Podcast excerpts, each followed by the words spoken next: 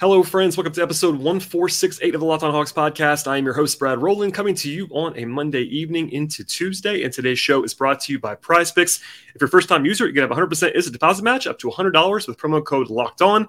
That is prizepicks.com, promo code locked on. I also want to tell you at the top of the podcast to please Check us out anywhere you get your podcasts and make us your first listen each and every day on Apple Podcasts or Spotify, YouTube, etc. And I'm joined on this podcast by my friend Glen Willis of Peachtree Hoops and AT 1129. Actually, part one of two with Glen. A fun conversation twists and turns. Glen is fantastic with the analytics side of things, X's and O's, etc., and a fun Hawks talk dating back to the playoffs, looking ahead at what's to come, and all of that fun stuff in between. After a short delay to hear from our introduction to the podcast, I'll be back with myself and Glen Willis.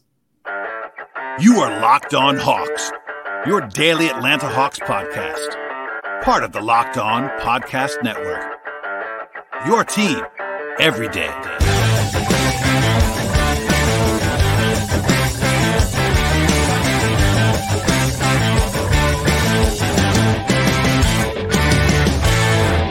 I'm joined once again by frequent guest of this podcast and uh, resident Hawks X's and O's expert and all kinds of things. Glen Willis is back. Hello, sir. How are you? I'm good, Brad. Thanks for having me back. Look forward to uh, looking back to a playoff series. It feels like it was like a month ago now. So many things have happened. Yeah. Um, I don't think it was that long ago, but a chance to kind of look back would be a little different.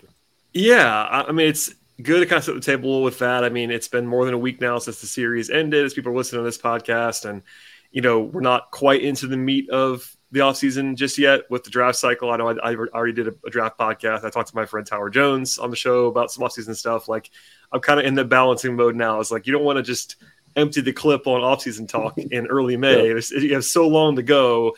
And I figure it's probably worth taking kind of a, you know, a pretty sober approach and just kind of like remembering what happened in the playoff series and how it affects the future and observations. And uh, I think we've had time now to kind of study this a little bit more. Not that I've been watching tape nonstop of the playoff series since it ended, try to take a little bit of a break on some level from all of that yeah. stuff. But um, I guess I'll just start here. I know I know you and Kevin Chouinard, my mutual adversary, talked about this on your show, uh, ATL on 29 after the series. But like, you know, it's been a few days now. Like, what's sort of your top line reaction slash takeaway from what we saw? Because I think they were pretty competitive. That's that's nice to see. Um, yep. Is it that, or is it like where, where's sort of your head at when, when I say, all right, talk, talk to me about the playoff series?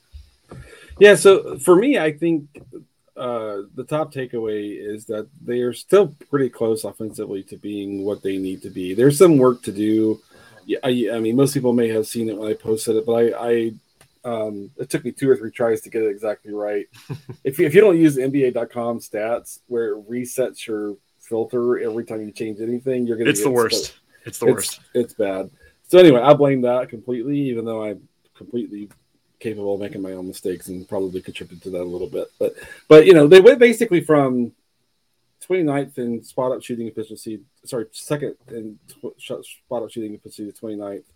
That's kind of the big offensive theme across the series. They still managed the last uh, what month and a half, two months to become a top five offense again. You know, Quin I think helped a little bit. I think adding a shooter like Bey uh, helped a little bit. Getting healthy kind of at the right time, you know, probably helped a little bit there too. But I, I still think you kind of look across the series and the Miami game, which still kind of feels like a series. Uh, yeah. You know, when I think about it, and realize like they when they had enough shooting on the floor, they're still one of the elite offenses in the league. Can they do that consistently? The regular season was, I think, fairly make us question like where are they from a consistency standpoint? Fair thing to question. But I think they're closer on offense. On defense, they're very dependent upon putting functional defensive lineups on the floor, keeping functional defensive lineups on the floor, which was a struggle against that in that Boston series. For example, getting Murray plus Bey on together, rough. Um, you know, you know, any combination of Bogey plus another, you know, really kind of challenged defender was kind of rough. But that worked against Miami because Miami doesn't have the same uh, sort of threatening ball movement and you know dribble creation and all that sort of stuff. So I still think we look at this team and think I think the the template is top three offense being the goal and finding a way to get good enough defensive lineups on the floor that don't sacrifice too much shooting, which was the error I think made in the, in the preseason. So you take you take that away, and be like, Dejounte had really good offensive stats across the series, mm-hmm. and he was a minus like nine or something like that. You know, and and uh, you know, uh, and, and his own net net rating, it, it was just kind of kind of brutal. So that the highlight to me is that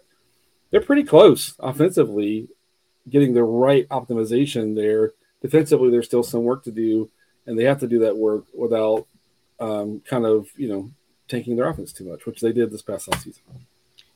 Yeah, I mean they they kind of overcorrected, and that, and that's we've talked about that a lot. And you know, I get the theory of what they tried to do, and you know, Murray was kind of the the way that the way that it was presented was that he was the he was the two way fix. Like he's the guy who does both for you. He's the guy who can help your defense and give you that coveted number two option. I think the number two option happened more than the defense if you watch the team closely this year. Um, but yeah, I mean, I, I'm with you. I think that I've tried to be intentional about like really not on purpose. I mean, I'm not misleading anyone, but I, am pretty optimistic by what we saw in the playoffs. I think that's that, that's a real thing. And taking a Boston team that was number one seed level. I mean, you can argue about them. They weren't number they weren't number one seed. They were number two seed, but they had. And I mean, as far as like advanced analytics and stuff like that, they had the best profile in the whole league this year. They they were that good. They made it, and they maybe they lose in the playoffs or whatever, but they were healthy and playing at that level for that for large portions of that series. And the Hawks pushed them, and that win in Game Five. I mean, it's it's a it's one game, granted, but to do that and win on the road there as a giant underdog, um, to the point where you know I had Boston folks saying like, "Hey, that's that was really impressive from the Hawks." Like to me, just kind of on, out of nowhere is uh, that, that's all very impressive and very good.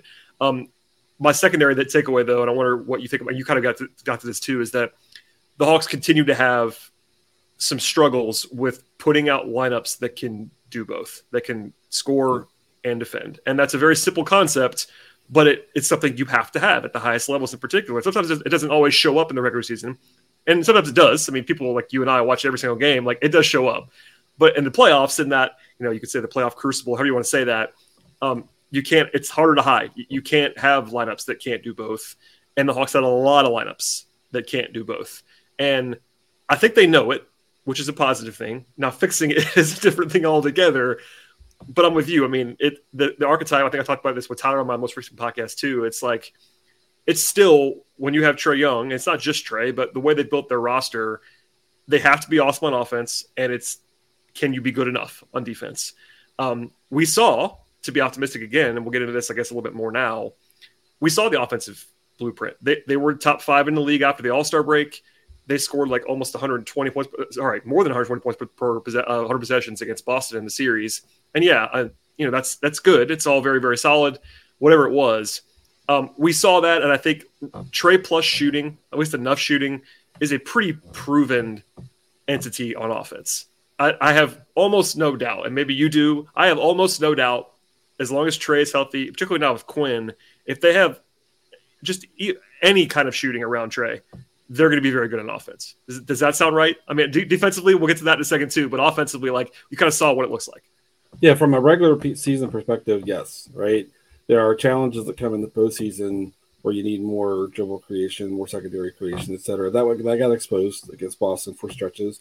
Yep. Trae Trae as few players than he can do overcame that individually. Like that game five he closed out was a monumental four minutes or whatever it was, uh, where he made you know you don't attack the last four minutes of a game. You absolutely have to win with the shot shot profile he went after. But he's one of the guys who can do that, I guess, confidently. you know, uh, but that's but again, if you plan on winning two, three playoff series, maybe getting to the finals, those are not the shots you're chasing the last four minutes of a close game. You have to win. They're just they're just not right.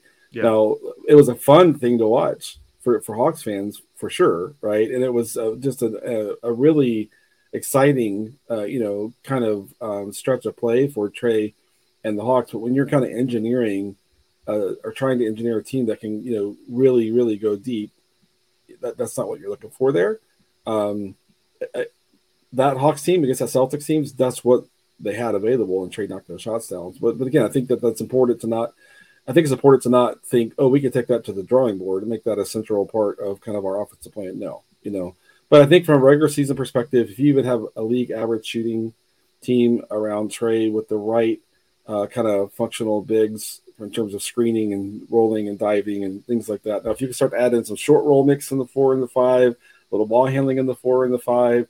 I think you kind of open up where you can leverage that shooting even more. And it's not just up to Trae to, to generate those, you know, those perimeter shots. Um, but from a regular season perspective, I don't think there's a ton of work to do with this roster to kind of get them to the point where they uh, should be able to kind of be top five. Today's show is brought to you by the award-winning app at PrizePicks. PrizePicks is Daily Fantasy made easy. It's amazing. I know that you will love it as well. It's very easy to use. We're up to 25 times the money on your entries at PrizePicks. They have safe and fast withdrawals, and every single day during the NBA playoffs, one PrizePicks user will actually win a chance to become a millionaire.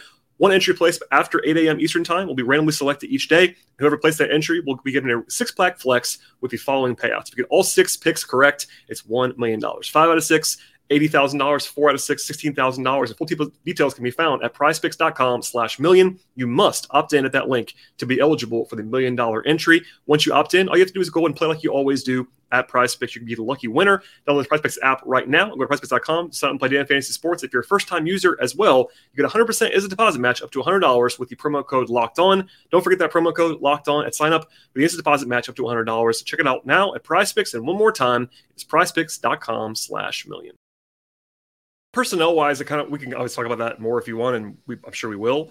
Um, about what they need and all that stuff on offense. I, I want to know since I have you here, and this is kind of much more your field than mine. I wonder what you thought of the of the plan on offense in the playoffs. I mean, obviously execution matters at the highest level all the time, but as far as like what they were running, adjustments they made over the course of the series, um, what did you kind of what, what kind of stood out to you about like how they approached the offense, knowing that yeah, I mean the one game without Dejounte, they didn't have Dejounte. That obviously was a different animal altogether. But the other five games, they were at full strength. Granted, playing an elite defense, which you know definitely factors into your plans. Like Boston is different than most defenses. They can switch. They can switch. They can play. They can do all kinds of things. That was a great test for them. But I wonder what stood out to you, like how they actually approached it beyond the personnel. Yeah. So uh, my recollection is the first two games basically Trae could get no space in the middle at all. Right. Yeah. And but they would give Dejounte a bunch of space in the middle. And Dejounte carried the offense for long stretches of the first two games of the series. In time, I think what Quin saw and, and put into motion was a couple things. One is the Celtics respected Hunter as a shooter. And so it didn't have to be Bogey and Bey and punting all that defense. It could be Hunter plus one of those two, right? And for maybe minutes when say Tatum is off, you can get Bogey and Bey together and kind of be selective about those minutes. But but Hunter basically got into the mix to the same level as Bogey and Bey for the for the most part, and that that lineup or that rotation tweak allowed Trae to start getting space in the middle, and he did a ton with it, as you can see. You know, if you're watching the game or just go back and look at the stats, he did absolutely a ton with it. Um, the other part was Quin just kind of you know getting into the ears of guys like JC and Jalen and just being like, you got to take those shots. Like I don't care if you've missed your last three and you're not feeling good or whatever. Like for this to work, for us to give Trae the space he wants, you got to take those shots. Hopefully you make some and they start reacting a little bit. You know, Jalen got much more comfortable just letting it fly, and he shot the ball overall pretty well. You know, in that series, it wasn't a big volume at all.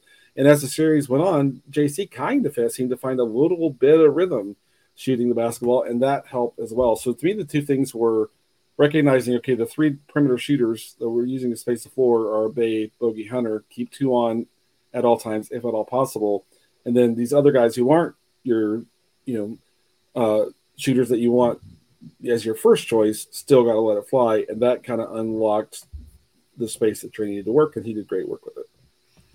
Yeah, there's this interesting balance that I've found, even talking to people offline versus on the podcast, of like I'm not trying to act like Boston is the greatest defense of all time, but but it's appropriate to kind of just point out that they were facing a very, very, very good defense. You know what I mean? Um, and that's what you have to strive for. And that, on the other, on, the, on one hand, you want to credit them. On the, on the other hand, for the Hawks, it's like that's it can't be an excuse if you want to get where you want to get eventually. Not this year, I guess that was never really going to happen. I don't think this year. But like that's the kind of defense they're going to have to beat, and they did figure some things out. You know, it helps to have Trae at full capacity, which is where he kind of was, and by, by, the end of the series, he was playing great. Um, but it's not; it's never just that. I thought I was stark, and I, I saw your numbers that you tweeted out um, earlier as well about like the lineup stuff, and you know, Bogey had by far the best plus minus on the team uh, in the series, and that did, that that was not a surprise to see that when you watch the games, but it was stark and it kind of goes to the point that I know you and I have both made, like how much he unlocks for them offensively. And you don't want to be so reliant on a guy like Bogey, who is at this point a supporting piece, but he, they just signed him to an extension, all those things. But uh, and it's not it's not a shock because he does he's one of the only guys on their roster that can get his own shot and, and shoot. And, and obviously he gets guarded like I mean you talked about the way Hunter was being guarded. I agree with you. Bogey, I think, was still the guy that Boston probably feared the most as, as, a, yeah. as a shooter. If you watch the, I mean, is, is that, does that sound right in what you saw? Because it, it yeah. stood out to me. Like they were flying at him. It, it felt like. It, so on the move, yes, I still yeah. think Bey set like Bey is. Bey even has a. Bey has such a quick shot. It's so efficient that when when, when they when they when Bey's defender gets further from him, they work to get back really hard, and that, that has a different impact. Bogey's defender just never gets that far from him. To that's move. Yeah, right. So that so it's kind of a similar dynamic, but it, it plays out differently.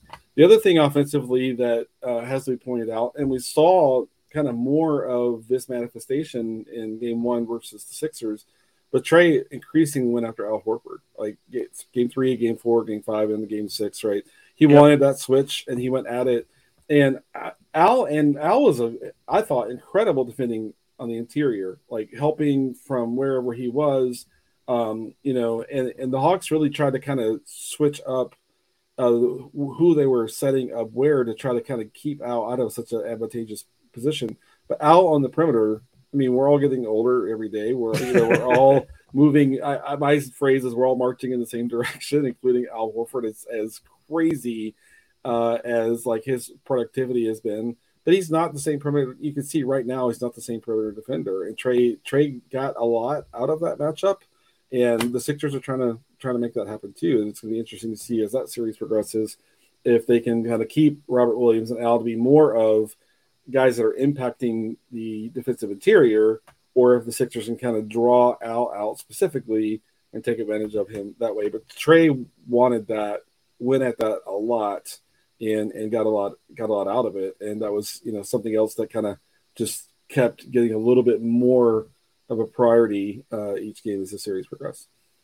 Yeah they were targeting it. And uh you know i know that not every hawks fan loves al for how it ended. Uh, he is kind of targeted to what you and i appreciate about basketball. So i think you sure. and i are pretty high on al. But he's fan he's fan. but i will say al's older than i am which is all you need to know. I mean, he's one of the only guys in the league that's older than I am, so I have that that flag planted. He's barely older than me. We're basically the same age, but that kind of, t- that kind of tells you uh, Al's not young. Anymore. I have to go to baseball and talk about what Julio Franco did at a certain age. Yeah, exactly. I mean, there's still some guys. I mean, LeBron's older than me. There's there's there's there's a few, just a few, a small handful. Uh, I don't think there's anybody that's older than you, Glen. I, I don't want to out you on your age. I don't think any, I don't, I don't, I don't think any active players are older than you. But if I had a base, if I had a basketball reference page, the the nickname would be Methuselah or something like that. maybe maybe Udonis Haslem's getting up there, and I'm not sure how, how old Udonis is at this point. He might be 107. Um. Anyway, uh, so as far as like, I think we all know the pillars here. I I, I want to take you back to uh, on offense still, and we'll go to the defense in a second too. Um, take you back to what we talked about in September, October, or even during the season pre Quin.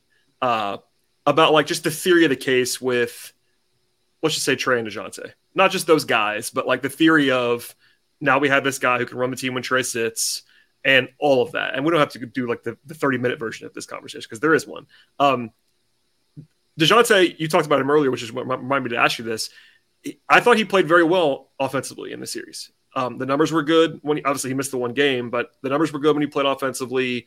Um, he kind of did what in theory, he was asked to do when they acquired him on offense. Be the guy who can carry usage. Um, he took more threes, which I think Quin liked and talked about a couple different times. Like he was eager to shoot threes, which is good. Um, what did you make of the even just the theory and execution of that? Of like, you know, we have this guy we're obviously so invested in as our number two guy. It didn't always work in the uh, during the regular season, but like at the highest level, that's kind of why they brought Dejounte in was for this moment. And defense is another thing, but offensively, do you think it kind of started to look like it's supposed to look?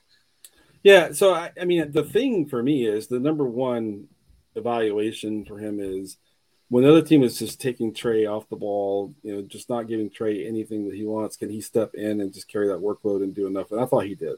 Yeah. I thought he, you know, he's he's great getting in, you know, to the middle, you know, and and he was um he's not the guy you want to sling up a million threes, but I mean, again, if he's open, he's got to take that shot. And he I thought he had good decision making around his shot selection, just generally speaking. You know, But I mean, they came out, uh, you know, of the first two games, despite you know losing them both.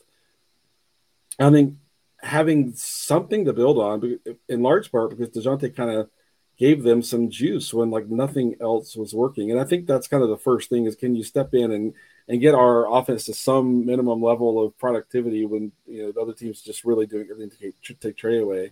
So I, I, think that's great. And then you know I, he struggled for sure in Game Six coming off the suspension. Yeah, like couldn't make a shot, but then you look up, you're like, oh, he's got seven assists, and so I thought he kind of adjusted even a, a little bit in that game to to recognize that there was space he was creating for others and to make simple passes and things like that. So you know, I still think from a macro perspective, there's still a lot of work to do to optimize those two. And I'm and I'd love to sit down and like really hear Quin talk honestly about what that plan is. Me too. Um, I, I but because I think there's a ways ways to go. But if, if, the first factor is can he step in and be the offensive engine when Trae just can't, based on what the defense is able to do, I think that he's satisfied. He, he's passed that evaluation in my, in my view. Now optimizing those two, I think there's a, a quite a bit of work to do around that part.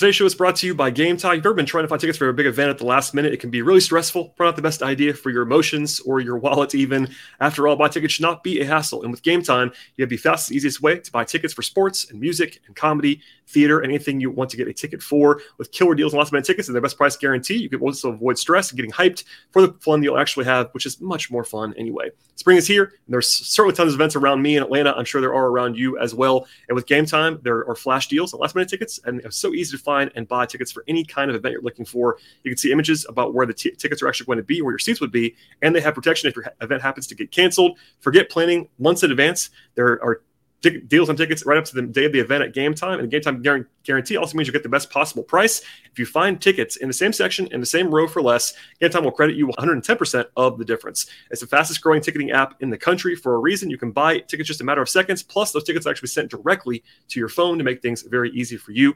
Download the game time app right now, create an account, use the promo code locked on NBA for $20 off your first purchase. Terms apply. Again, create an account and redeem that promo code locked on NBA for $20 off. Download game time today. Last minute tickets, lowest price guaranteed. I agree. I do want to. This is going to get into our. I, am doing this too way too often. I'm going to reference our friend Andrew Kelly, which I keep doing. And hello, Andrew, uh, if you're listening. Um, Andrew, and I think he's right about this for the most part. I'm sure he doesn't want me to say that out loud. Um, one of his pet peeves on this roster is the fact that they have so little um, ball handling, creation ability in the front court in general, and that includes Hunter. I mean, Hunter basically the starting trio of the front court, and not having really anyone that can get their own of those guys. You know, John and his mismatch can do it. Obviously, Hunter has a little bit of that off his pull up game, but you know what I mean. Generally speaking, Hunter's ball handling. Collins is a four. Capela in particular, not a great you know decision maker with the ball in his hands. All that stuff. Uh, I wonder what you think of what that looked like in the playoffs because it's a small sample, and you talked about it earlier. You know, I thought Collins found kind of some more rhythm, not, not only as a shooter, but it was stark to me, and I, I, bet you noticed it too, that the game Murray didn't play was the game that Collins had the most juice. Um, and it was not a coincidence, I don't think. And that's that's not a that's not a negative about Murray. It's just that right. Murray's the Murray was kind of the, the guy that really minimized John even more. And I think him not being there, there was more room to operate and more of a role for that. But I mean, I, I guess in general, I'm not telling you, I'm not asking that uh, you to blow up the front court because that's not going to be our job on this particular podcast. But like, does that strike you as like a potential pivot point in the future potentially? Because you know, I do think that against a lot of good defenses, one like Boston, having somebody there or having a little bit more collective juice, playmaking, short roll ability, however you want to put it, for all these different, it's there's three guys, so it's, it's difficult to do that. But like, do, do, do they need more of that? Generally speaking so they do. So they do, but I want to contextualize that. So both Hunter and Collins were individually negative two point two net net rating in the series, where the Hawks were negative four point five. Yep. When they were on together, they were negative zero point three. Right. So that if you go look at okay, what what helped them be above the baseline, the team's baseline. The offense wasn't good. It was all. No, it, was, it, was, the defense. yeah, all I mean, defense. I almost said it to you later. I was going to say it for later, but yeah, if you look at the at the uh, individual on offs, Collins' defensive rating is like 10 points better than everybody else's. He, he was, was, so, so far and away the best defender in like yeah. every metric in the series. It was crazy. Yeah. And he was really good. And, you know, and, but we have to, I have to kind of, you know, qualify a little bit that again, the Celtics don't have a lot of guys who beat you with their first step. So Collins can handle that decently. Yeah. I'm not here to say he can handle like Tatum for 30 minutes. No one's saying that, right? No. Um, you know, but if you need like, oh man, I need three minutes while this guy's has foul trouble or the guy gets a breather, Collins is not going to kill you around that. You know, but for me, I, I think that the issue that surfaces is this, I, and I, I get a little frustrated with fans. And I always try to remind myself they're fans, right? They're, they're looking for an ideal kind of path, an ideal future, and things like that. And I feel like they're like, oh, they have to trade both Hunter and JC and get guys who can shoot and dribble and all this sort of stuff. Yeah. And I want to be like, uh, the defense is still going to be an issue. For me, for me, I feel like what they need is an alternative for when they get into a certain matchup where they the opposing defense, like Miami did last year, like the Celtics did in games one and two this year, where there has to be a tertiary creator of some sort, and that's typically going to land in your front court, right? There has to be some something there Gallo did that, you know, two years ago. Last year, he wasn't really the same same guy. Uh, it was during the middle of the season, but towards the end, he was really banged up and you know all that sort of stuff. But I feel like what the roster lacks is not necessarily a. Rep- and we and we could talk about the offseason, what we think is going to happen, but I don't think it's like firmly has to be send out Hunter and or send out Collins, bring back guys that I think it's an, an alternative. Is Jalen becoming that kind of a guy? I, I, I don't think he's there, but I think that he, I think he is making progress towards being an alternative. Bey, as as rough as he was on defense against Boston, his ability to attack closeouts and kind of get the ball down into the paint. Yep. They had they had to have like Quin had to put him on the court. He had to, right? Because if you watch Boston, it's drive and kick and drive and kick and drive and kick and kind of break you down with that. Or the Hawks is Trae Hunter drive and turnover, you know, or JC yeah. drive get stuck, you know, and and and that that kind of breaks down the way the typical kind of actions that you look to in the playoff setting, especially to kind of break the second, third, fourth, fifth effort, right? The Hawks can't get to that with their starting lineup on the floor. So again, my mindset is not that, oh, we've got to send these guys out. Mm-hmm. My mindset is they need alternatives, right? And maybe there's some of that already on this roster when can AJ be that in a playoff context? When can Jalen be that in a larger workload in a playoff context? Probably not next year, like not in the like second round of the playoffs or something like that. Or, or maybe you're just like, man, we're going to force feed those guys and get them there across the season. Or there is a big trade that you have to make where one yeah. of those guys goes out and you get that back. So it's, it's more of having options and alternatives to kind of swing in the direction you need to swing when you get to a matchup that that creates that. So Miami couldn't really do anything this year with that because Quin deployed max shooting, and that was enough against Miami. That that was enough at times against Boston, but when Boston really had their best defensive lineups on the court, they get to their second option, their second action, and that would be about as far as they can go, and that's not going to be good enough. Right, I, I agree, and it it is. There's a conversation to be had that maybe we'll save for later in the summer about like it's very possible that the best version of this Hawks team, the contending version, kind of needs AJ and or Jalen to really pop. That's right. a realistic thing to say. I, I don't know if that, I don't know if it's going to happen, but as far as like their their their true ultimate upside, and this is of course that that's, that that of course removes the trades and all that stuff, but like internally, those are the guys that have the upside. I think the the DeAndre Hunter offensive breakout is probably not going to happen at the highest level. I think he, he can improve things for sure, but like he's he's 25. He's not going to suddenly become an offensive star same with same with Collins and his role and stuff. So um, internally, it is the young guys, but they, I mean, you and I, I think agree on this. They they were not ready, and AJ not playing is not because they don't like AJ. They they they love AJ internally. They just knew that he was a rookie and defensively it was going to be untenable and all these things. So that's why I didn't play. And Jalen, they were they just weren't guarding Jalen. It is it is what it is.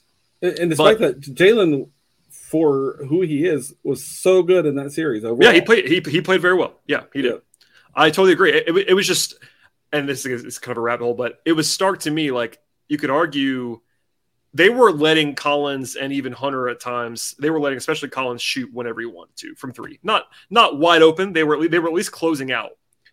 Jalen, they they weren't even really closing out. I mean, they right. were they were really ignoring Jalen. It was there was a different kind of um, attention or not paying attention to Jalen of, and you'll see that in the playoffs. That, that's one of those things that's a very scheme uh, very kind of series playoff dependent thing. In the regular season, I don't think you would have seen Boston be that dismissive of anyone.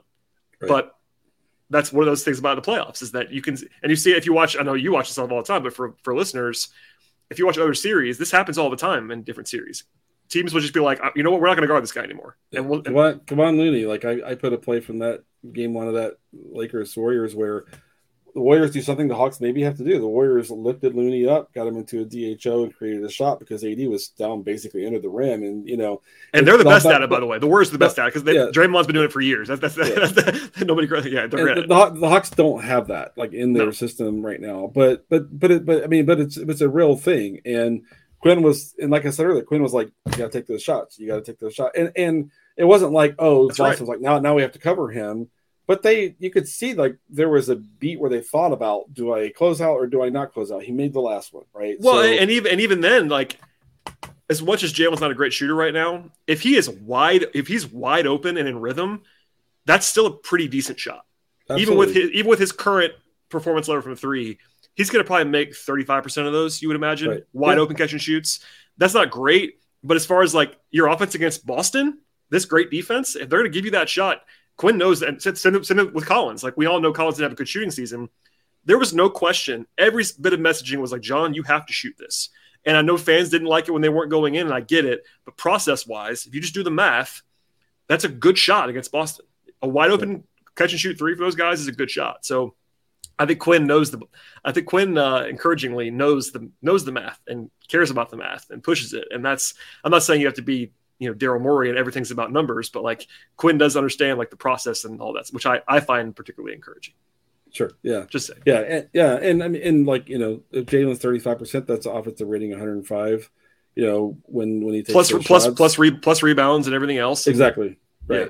Right. And, and and maybe if he's wide open, maybe it's 36, you know, and the sure. next thing you know, you're getting a little higher. But it, and it's but it's not necessarily whether that shot goes in or not. It's the impact it has to the way Boston has to defend, right? Yep. A willing shooter has a lot of value. I kind of go back. I mean, first of all, like the starkest memory I have of a guy just really being ignored you know Andre Roberson and during those kind of six or seven years ago Oklahoma City. OKC, yeah, it was absolutely it was a. Uh, I mean, basically a defensive player of the year type of kind of impact, you know, as an individual defender, right?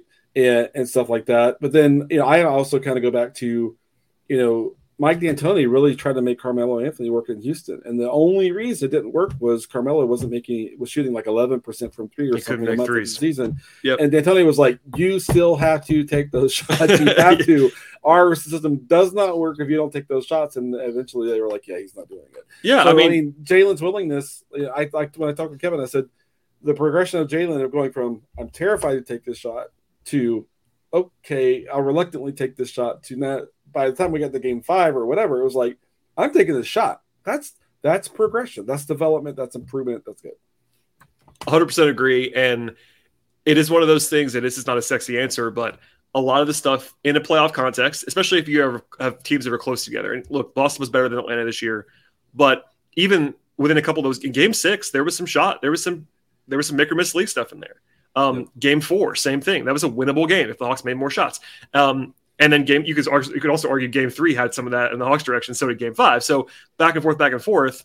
But doing it and doing it and doing it and being willing and not hesitating, especially for support guys, like you know, Trae's gonna have to be Trae's the one that's gonna drive a lot of it, and we all know that. But when he sets up a great shot for somebody and they and they record scratch it, it hurts your offense. You you have you have to do what you're supposed to do on the floor. That includes everybody, even the support guy. And look, and they're going to play. At least right now, they have a roster where they're never going to play a roster a, a, lineup that has less than four capable ish shooters. Jalen's probably their worst shooter, other than Clint, obviously, and Onyeka. But they're, they're, always playing at least four guys who can shoot. They're, that's one of the good things about this Hawks roster. You could argue is that they don't have any non shooters on the perimeter. Jalen's the closest thing they have to that. But I firmly believe, as early as this coming season, no one will be referring to him as a non-shooter anymore. I think he'll be maybe below average from three, all those things, but like they don't have any non-shooters. Right. That's not a, that's not a bad place to be at offensively. And we'll talk about the defense in a second. And that all matters. And it's all one big mix. And I'm, I'm unfair by making it seem like they're two different games, offensive defense, because they're not. But uh, you know, I, it stood out to me. And look, not not to put a point on it too too uh, fine a point here, but they scored at a very very high level against a very good defense in the playoffs. And that is not a small thing. Yeah. So yeah, and, and I and I think thinking about the offseason before we go to defense, Yeah. A major um, impact from that, a major implication from that is I think if they went into that Boston series and just couldn't really do anything offensively, like Miami like, last year. yeah, I think they're they're like we're going back to the drawing board and we're going to like like rework this in a huge way. We have to do that. Mm-hmm. I think coming out of the Boston series with Bey in the mix, with Bogi being healthy, with John getting some rhythm across the series, with DJ helping the in game one and two, I think you're like, okay, we don't have to do anything crazy, right? We don't have to do anything crazy. We can be opportunistic and chase value and chase the right opportunity for us and not be in a situation where like, oh my god, this is broken, and we've got to just make some big. Just we, we have to shake it up, right? And I, and I hate that kind of mentality of like we got to shake it up. Like, well, is shaking up getting better, or just you're just changing the variables or whatever? But I think the, the main thing is that they're like, okay, we have a workable foundation on offense. We just need to, you know, get a little better, a little more shooting, etc. And I, I think that's one reason I'm glad they got into the Boston series because I wanted that test for them to kind of for that that to reveal what they had, what they didn't have, what they could solve, what they couldn't solve. And I think this team was seen for exactly what it is in that series. And I'm for them and for Hawks fans, I'm so glad that that is as how it played out. You know, but I think they, I think they now they go to the drawing board. They're like, we're we're we're closer than I think most people think we are sure we have to change sure we have to mix things up sure there are some limitations we have that are going to get exposed when we get deep into the playoffs but we don't have to go shake it up just to shake it up we don't have to go pursue change for the sake of change we can look at value and opportunity and let those be the priorities all right, that is it for part one of my two part conversation with my friend Glen Willis. If you are inclined to do so, and we definitely encourage you to do so, part two should be in your feeds shortly. If not already, please subscribe to this podcast anywhere you get your podcasts Apple, Spotify, Stitcher, TuneIn Radio. Also, we're on YouTube on the video side. Please follow the show on Twitter at Locked On Hawks. Follow me on Twitter at BT and follow Glen as well at Willis underscore Glen. And we'll see you all next time.